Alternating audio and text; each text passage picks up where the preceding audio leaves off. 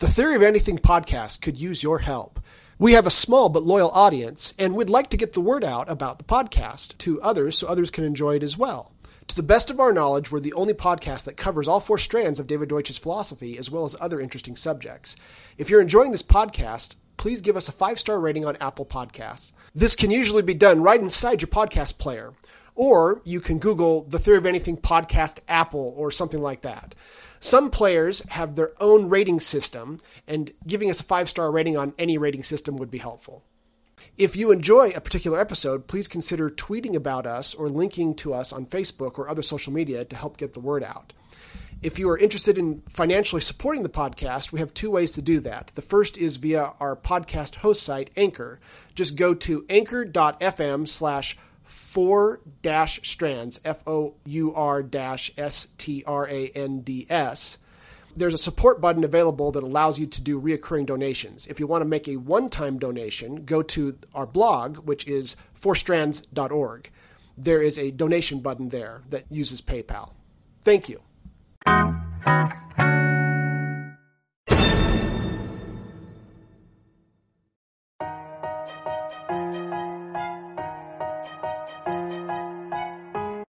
Welcome back to the Theory of Anything podcast. How are you doing, Cameo? I'm doing great, Bruce. How are you? Good. Um, in a good mood. We've got a, a, good episode today, although it's a little more technical than some of the ones we've done in the past. So I'm going to be challenging myself to try to make a more technical, mathematically oriented subject exciting still. So you get well, to rate me at the end on how I do.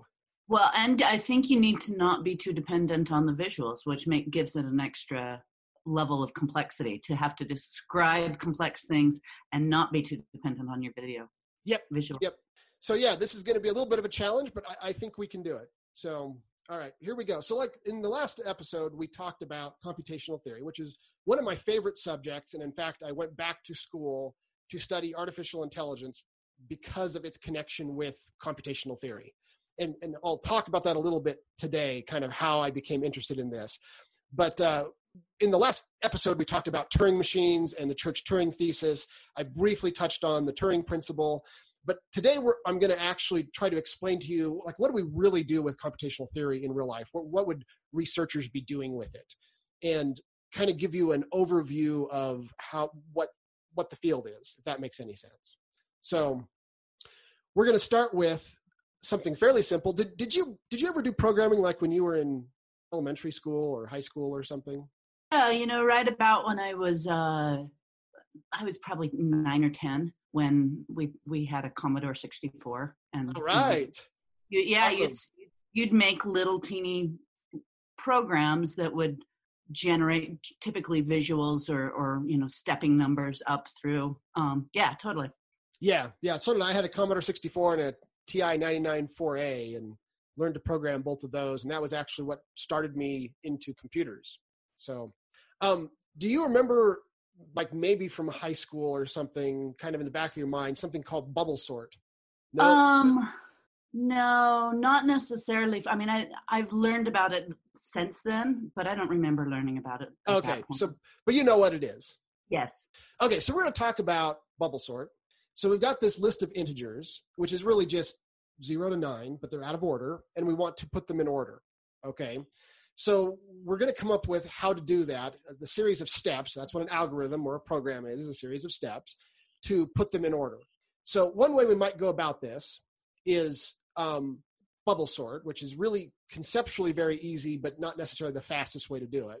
And what you would do is you would simply compare the first two digits and then swap their positions so that they're in order and then you just kind of go through the line and you you just keep comparing two digits at a time and swapping them if you need to.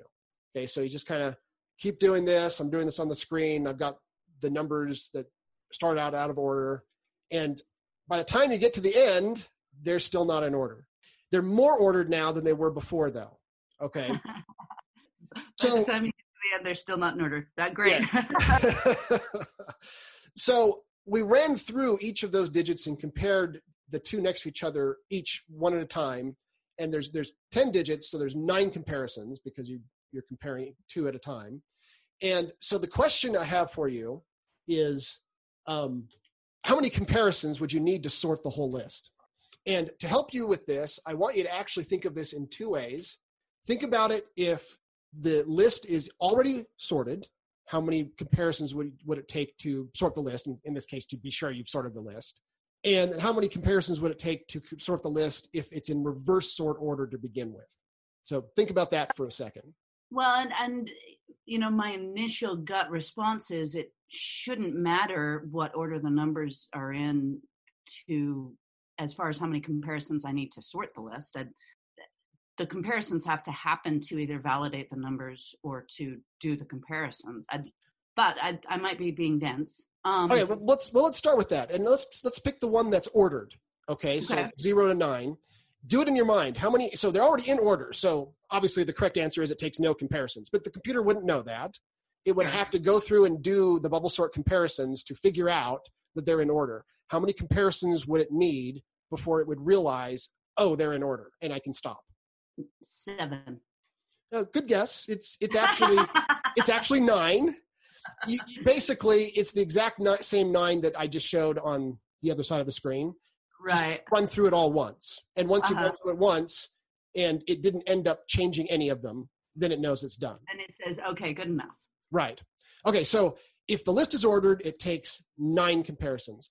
Now, take a wild guess how many comparisons you need if the list is opposite ordered.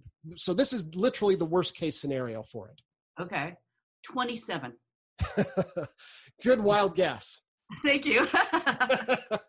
so if you really think about it um, carefully, what it would be is you would have to run through the list doing those the nine so there's nine comparisons to run through the list once you would have right. to run through the list nine times nine. yeah so it'd be 81 comparisons in this case Okay. Yeah, that makes sense.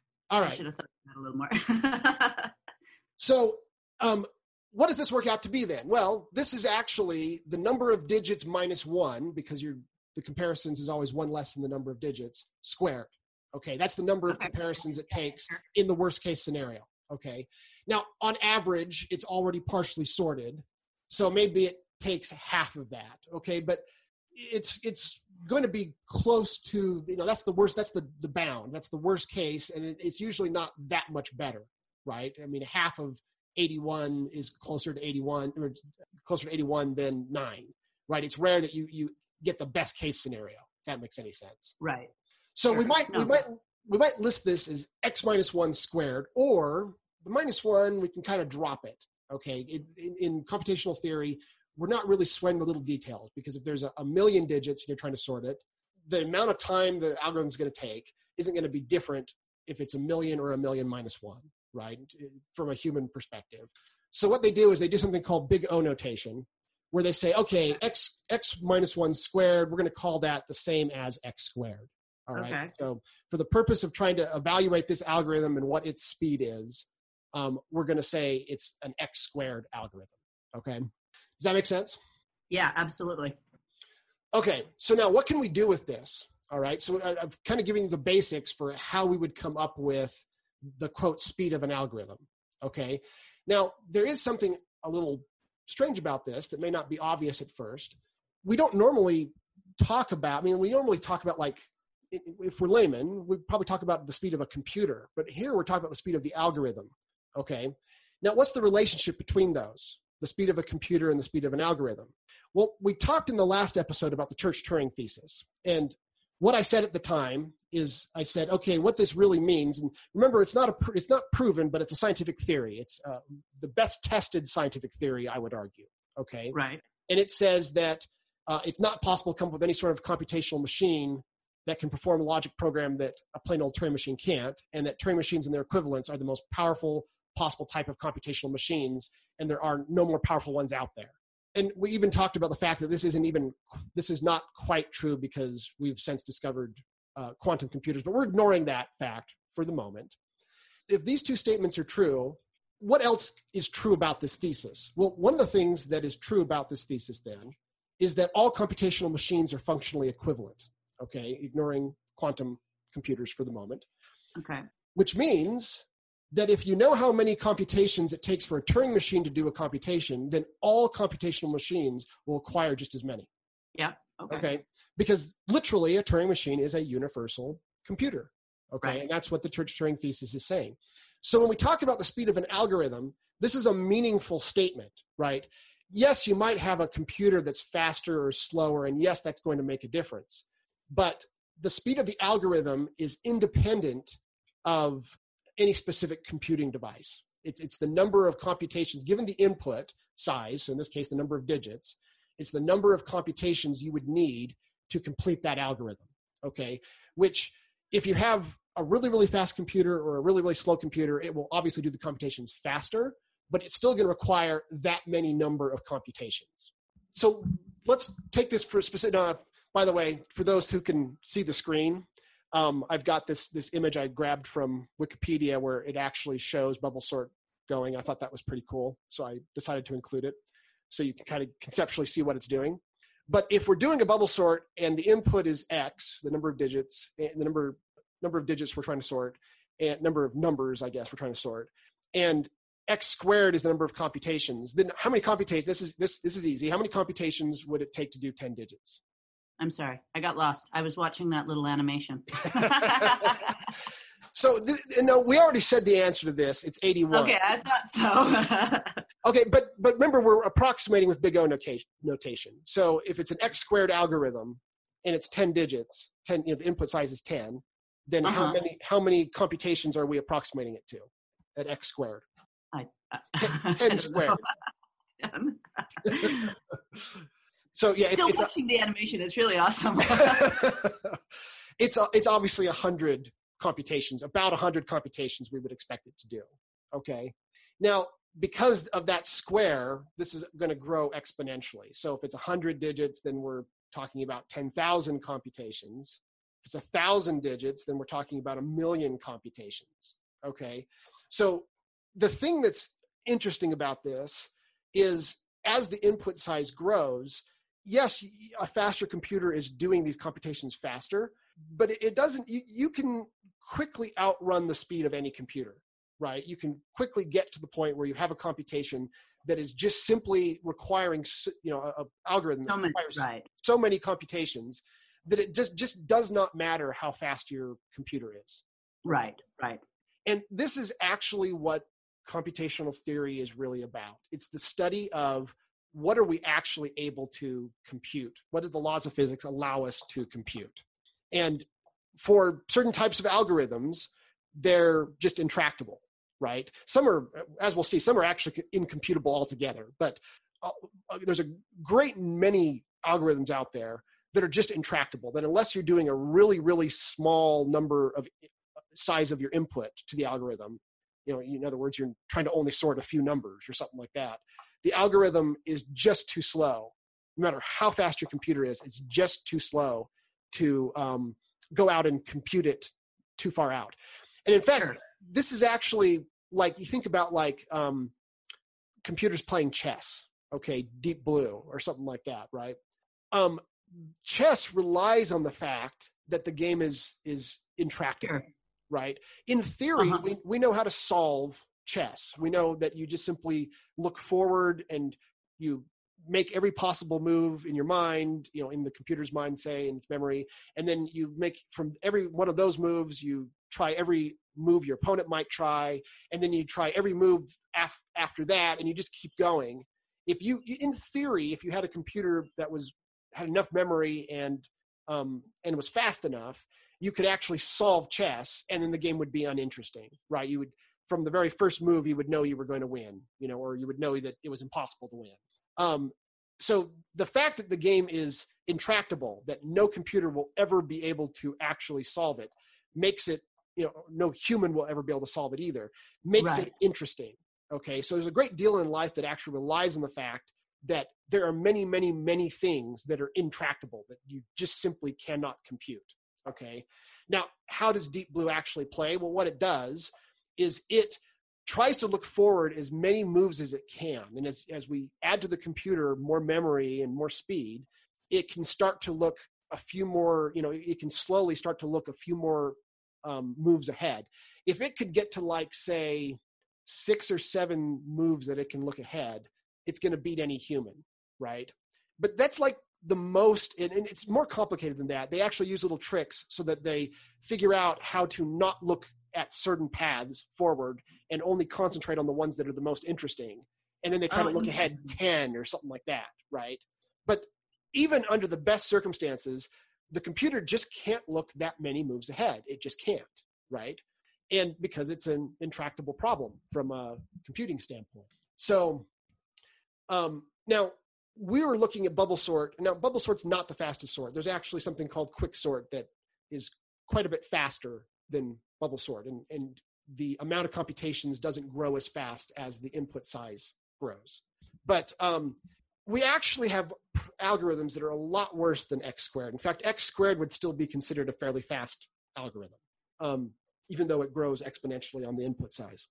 In fact, even if we had like x to the 100 which would be an awful algorithm admittedly that would still not be the worst case scenario the worst case scenario is when you flip um, the constant and the input size so in, right now we're dealing with an input size of x to the squared which is a constant 2 is a constant right imagine if that's flipped so that the, the algorithm has a constant 2 and then the input size x is the power so 2 to the x instead okay that is what we call an exponential time algorithm.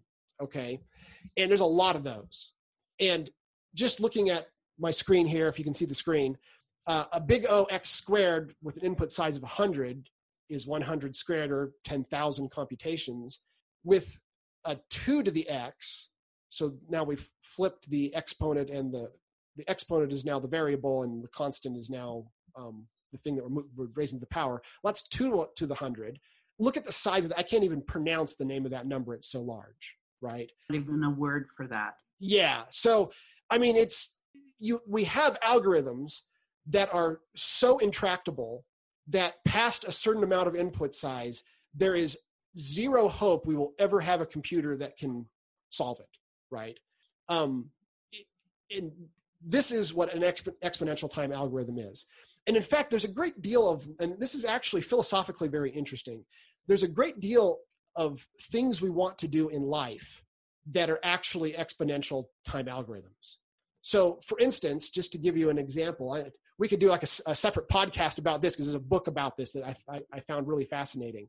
Um, you're a very busy person, Cameo. You you have lots that you want to accomplish in your life at work and you, in your career. So what are of the problems, yeah, amen. One of the problems that you're going to face is what's the next thing I should work on that's the that's going to get allow me to get the most done of right. the things I want to accomplish. Okay, that's a that's an algorithm. Like you may not think of that as an algorithm, but it is. You you're taking sure. steps to pick it, decide this is the next most important thing for me to work on. Okay, to compute what's really the next most important thing for you to work on so that you can accomplish the most that is an exponential time algorithm so there is no hope that you will ever get it perfectly right Okay. Right. No, I, I, you know, actually, we should put this on for a, a future episode because I also think within kind of a technology development, product management, kind of prioritizing features thing, it's a super interesting discussion in that realm as well.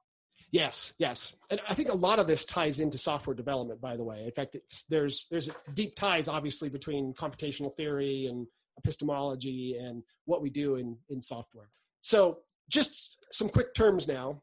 If we're talking about like big O X, so the size of the, the input size, the number of computations is exactly the same as the input size and grows with the same grows at the same length as the input size. For the sake of argument, big O, remember, it drops things that we don't care as much about. So maybe that's 10 times the number of digits or something like that, right, the, of the input size. We don't care because 10 times isn't enough for us to worry about. We would call that linear time. If it's x to the constant, x to the squared, x to some constant. We call it polynomial time.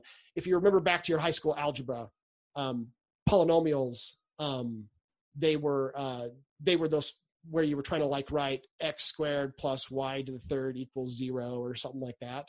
That right. We're called polynomials. So that's called mm-hmm. polynomial time. That's where the the exponent is a constant, and okay. then exponential time is where the exponent is the variable. Okay. Does does that make sense? Uh, yeah, yeah.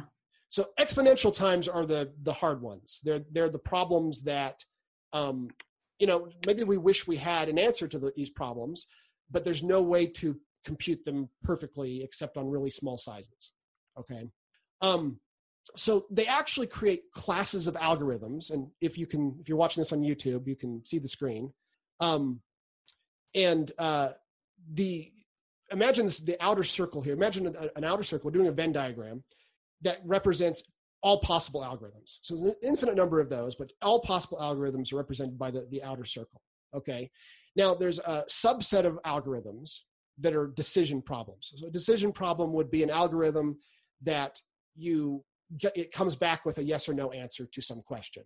Okay. So you're trying to compute something and it says, you know, you know, yes or no as and gives you the correct answer. You input something and it comes back, you ask it a question, the algorithm runs, it gives you a yes or no answer at the end. Okay.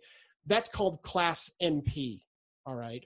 And um, so that would be all decision problems. Actually, it's all decision problems that can be proven in polynomial time. What I mean by that is if you have an answer in can you in polynomial time prove that this answer is correct? Okay. If you can do that, then that decision problem is considered in class NP. Okay. Now there's a subset of class NP, or as we'll see, we believe there is a subset in class NP, where we'd say, okay, these are decision problems where not only can you prove that the answer is correct in polynomial time, but you can come up with the answer in polynomial time. That's called class P. Okay. Now I'm okay. drawing I'm drawing this as P is a subset of NP, but there's kind of a, a funky thing here, which is how do you know that a decision problem so like if we had a specific algorithm we can tell that algorithm is exponential or that algorithm is polynomial or it's linear right? But how do you know if that decision problem is exponential polynomial time or linear right? Now maybe now you, you can't just simply say oh well i know an algorithm to solve this decision problem and it's exponential thus this decision problem is exponential. Because you might in the future find a different algorithm that answers the same decision problem that's actually faster, right? And this, if this sounds a little familiar, it's because this is the same as uh, the epistemology that we talked about in our first four episodes. You can't, you can, if, if you have an algorithm, you know what its speed is. But if you have a decision problem, you don't know for sure what the maximum speed of that decision problem is because you you don't know if an algorithm exists or not that you might d- discover in the future that makes that algorithm faster. Okay. I see. Okay. So one thing that might be possible, at least logically possible, is that there is no class P that's separate from class NP. It may be that all decision problems can actually be run uh, in polynomial time, and we just don't know it. Okay. Well, no, nobody really believes that. Okay. Then, like theoretically, that could be true. Right. but it's it's really hard to believe, right? I mean, there's a lot of interesting decision problems out there that people have been, and this is what you're doing if you're working as a researcher in computational theory, you're trying to come up with the fastest possible algorithms to solve these problems. And some of these decision problems are just really tough to improve on and to get non-exponential time algorithms for. Right. So they actually, and this is, I always thought this was so clever. They actually came up with evidence, not a proof, but evidence that P and NP are not the same class. And I'm going to try to briefly explain that to you because I, I, thought this was very cool. Okay. So, so there's another class of algorithms that is very strangely named NP hard. And it's defined very loosely as the problems that are at least as hard as the hardest problems in NP. And that probably sounds almost meaningless, but when I'm done here, it'll, it'll make a bit of sense. So class NP is actually not a subset of NP. The way I the way I drew it on the, drew it on the screen, where it's partially inside of NP and partially outside of NP. That's correct. Right. Okay. Because it's outside of NP, that means that there are problems in NP hard that are not decision problems. In fact, a lot of search problems where you're not trying to come back with yes or no, is this true, but give me the optimal out, give me the optimal thing I need to work on next. That wouldn't be consider like you're trying to pick what thing to work on next if you're asking the question is this the, the next most optimal thing for me to work on that's a decision problem if you're asking out of my list of things i need to do which is the right one for me to work on next that's a search problem okay So NP hard includes search problems. It's not just decision problems. Now, the subset of NP hard that's in NP, that would be the hardest class of NP problems, what they've kind of decided is the hardest class of NP problems. And they call that NP complete. Okay. So there's, they're part of NP hard, but they're also part of NP. That's NP complete. Does that make sense? Yes. Yeah, it does make sense. Okay. Now it, it hurts my brain, but it makes sense. yeah. So NP complete is a very special class of problems. And the reason why is because they are universal problems. Okay, now we, we talked about how like a Turing machine is a universal machine, a universal computer. Right. So it's a similar sort of concept, universality here. The idea here is that any any algorithm that's in class NP um, can be reduced to be an, uh, an NP complete problem. It's possible to reformulate them as any any of the NP complete problems. That may seem a little weird for me to say that. And this isn't too different than the example I gave you in the last episode where we talked about deterministic finite automaton machines yeah. being equivalent yeah. to regular expressions and so we we show we can convert one into one way and but and also back the other way back the other way yeah okay so it is possible to show that all algorithms in np can be converted into an np complete problem you can't necessarily convert it back what they really did and this was this was kind of clever is they demonstrated that NP problems can be turned into um, basically logic circuit gates, right? They, they can show, oh, every NP problem, it's possible to build little electronic circuits that could solve it using ands and ors and using logic. And then using a satisfiability algorithm that says, okay, what's what's a way to satisfy these circuits so that they're all true? Um, that would give you the answer to the original NP problem. By doing that, they came up with the first NP complete problem. And then from there, they can use reducibility to start to show other problems are NP complete. If you were to NP complete, the fact that there's so basically, if you have an NP complete problem, let's say you had an NP complete problem, like traveling salesman is an example of the NP complete problem. If you could come up with a polynomial time algorithm for it, then every single algorithm in the class NP, all decision problems, would then be polynomial time uh, polynomial time algorithm because what you could do is you could take the NP problem, you could convert it into the traveling salesman problem, you could run your polynomial time algorithm on the traveling salesman problem, get the answer, and then convert it back into the answer for the NP problem. And so basically, every NP problem from that point forward would now be a polynomial time algorithm and would be far more tractable. Okay.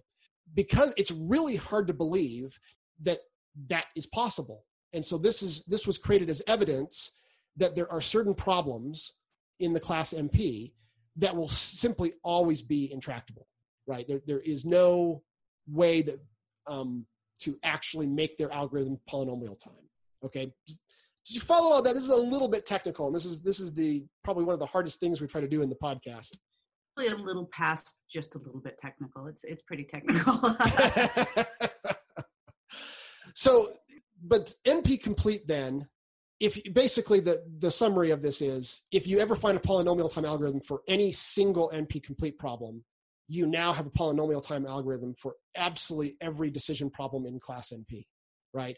Because of that, we're not expecting that we will ever find such an algorithm, um, polynomial time algorithm for any of the NP complete problems. This kind of I mean, we just we just assume right now that we'll never be able to find one because yes. So our best our best theory is that P and NP are different classes, and that there are some problems that are simply going to be intractable forever. This is where things tie in with artificial intelligence. Okay, artificial intelligence is maybe more than one thing, but one of the main things that it is the study of is how do we actually deal with a problem that we want to solve that is NP complete, that that there's there is no way or NP hard, that there is no way to solve it tractably. Okay, so artificial intelligence is uh, they they define rationality, and this goes at odds with the epistemology we learned in the first four episodes, but they define it the same as economics. They define rationality as you, you're trying to accomplish something, you're trying to make a decision, and you want to make the optimal decision, okay? Or you want to make the optimal outcome. So rationality is trying to optimize your benefit in, in economics, right? Um, right, wrong, or indifferent, that's the way economics defines it. So artificial intelligence is how, how close can we get to the rational outcome, the, the optimal outcome, given that this problem is intractable? And then there's a whole bunch of different techniques that you can use to try to deal with an intractable problem. And then it, this takes us back to Deep Blue. Deep Blue tries to solve out a number of moves, and then it had a really clever board evaluation algorithm. So instead of having to solve to the end of the game to see who wins, it had a really strong ability, handcrafted by the programmers in this case, uh, strong ability to look forward a number of moves and then say, this move will lead to a situation where I can get the board into this state which will be an optimal uh, optimal state for me right? And that is how it solved that problem. That's how it got to the point where it could play chess better than any human was simply by trying to come up with an optimal solution optimal possible solution close as close as possible optimal solution to a problem that's known to be intractable okay? right so this is actually why i find artificial intelligence very fascinating machine learning is a little bit different um, it's part of artificial intelligence also. It's kind of more the study of how do we come up with an algorithm that we don't know how to program. Um, but you can see that there's kind of still a relationship there, right? That we're trying to have the computer come up with um, solutions for things that we we don't know how to that are we can't accomplish ideally. So we want to get as close as possible. Um, one last concept on uh, computational theory for today is the concept of undecidability. So undecidability so there, there are some problems the laws of physics do not allow us to compute an answer to at all so we're not talking so intractable is we know how to get the right answer but no computer can be built that is fast enough to get us the answer we need okay undecidability is there is no way to compute it at all okay? I remember um, uh, uh, had a friend at work um, who uh, um, asked well, what would be undecidable what would be incomputable? He, he couldn't conceive what that would be. Uh-huh. and there actually are a lot of things in life that are incomputable. Now the the the example the first example of incomputability that we ever had came from alan turing and it was what they call the halting problem and so basically imagine you have an algorithm and you want to compute an answer and you start to run the algorithm and it, it doesn't come to an end right? It's just, it keeps churning, it keeps churning, it keeps churning. You may not know if the algorithm is going to run forever or if it's just going to take a billion years to run, right? It would be really nice if we had some way to take that algorithm, input it into another algorithm, and then say, okay, is this algorithm eventually going to complete or and come to an end and give me an answer? And it's just taking forever? Or right. is the, or is this algorithm actually just in an infinite loop, right? So there is Turing proved that there is no general purpose algorithm that can solve the halting problem, and that thus it's what they call undecidable. Okay, and it's actually it's interesting though. It is possible to determine the answer to that question on maybe some individual cases. So the, the, the, the word general is important here. There's no general algorithm that can solve this problem. But using creativity and you may be able to come up with some way to solve it. So like let's say that the algorithm is just an infinite loop right? It just says you know line 10 go to line 10 or something like that. You could come up with an algorithm that knew how to solve that halting problem right? A specific case. All right so really there are specific there are individual cases that may be solvable but there's no general algorithm that can solve every single case and turing was able to prove this and then from there, what they do is they use reducibility to show, okay, this problem here, if you could, what they do is they start with the assumption, they'll take a problem and they'll say, okay, I have this problem. So an example I'm using here, imagine that you had a program on a Turing machine and you wanted to know if it would also run on a finite automaton machine. Okay. That would actually be useful. Is this, is this program, is it possible to move it to a finite automaton machine?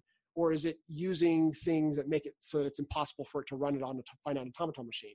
What you would do is you would start with the assumption that this uh, that you had an um, an algorithm that could solve that problem, and then you demonstrate that if you if you had that algorithm, you could solve the halting problem. Well, we know you can't solve the halting problem. Thus, by reductio ad absurdum, you've proven that that new problem is also undecidable.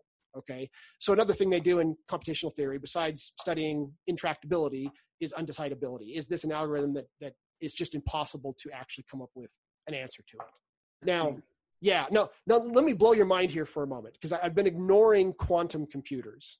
All right. I thought we had decided at the beginning of the episode we were going to continue to do that for a while. so quantum computers aren't necessarily hugely different than Turing machines. So um, David Deutsch's work that made him famous was demonstrating that um, a, quantum computer is Turing complete, that it can it can run any program that a Turing machine can run. Um, and I told you also that the, a quantum computer there's there it, it can it can mimic analog, whereas uh, a Turing machine has to always do digital, but it can do it to any any level of approximation that we desire, right? So that that is another difference between the two. There's one other really big difference between the two.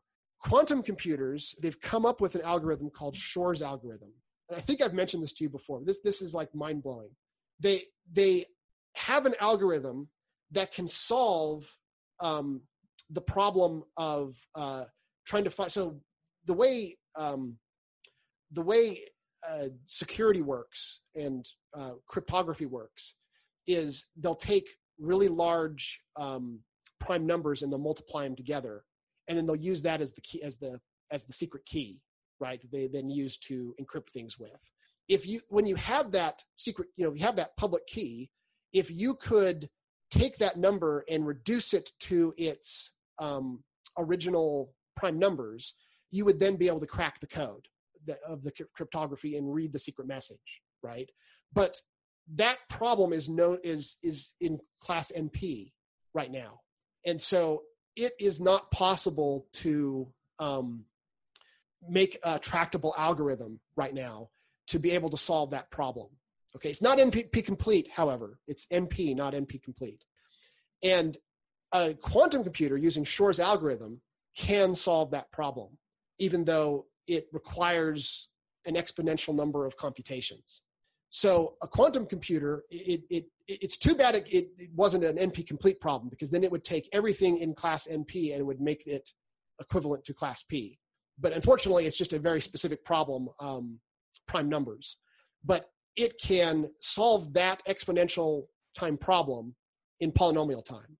And Deutsch claims that the reason why it can do it is because it's solving the problem across the many worlds. There's an infinite number of them. Therefore, there's enough enough uh, ability to do that computation quickly in polynomial time. The thing that's interesting about Shor's algorithm is right now we can't build a, a quantum computer. We don't know how to engineer one, but they're getting better and better at it. We're eventually going to be able to do this. And they actually can build a quantum computer. They're just too small, right? They don't have enough qubits at this point to be useful but um, they're getting to the once they can get it to where they can do a, a, large enough number of qubits every everything that's using current rsa encryption is cracked and in a sense that means it's already cracked.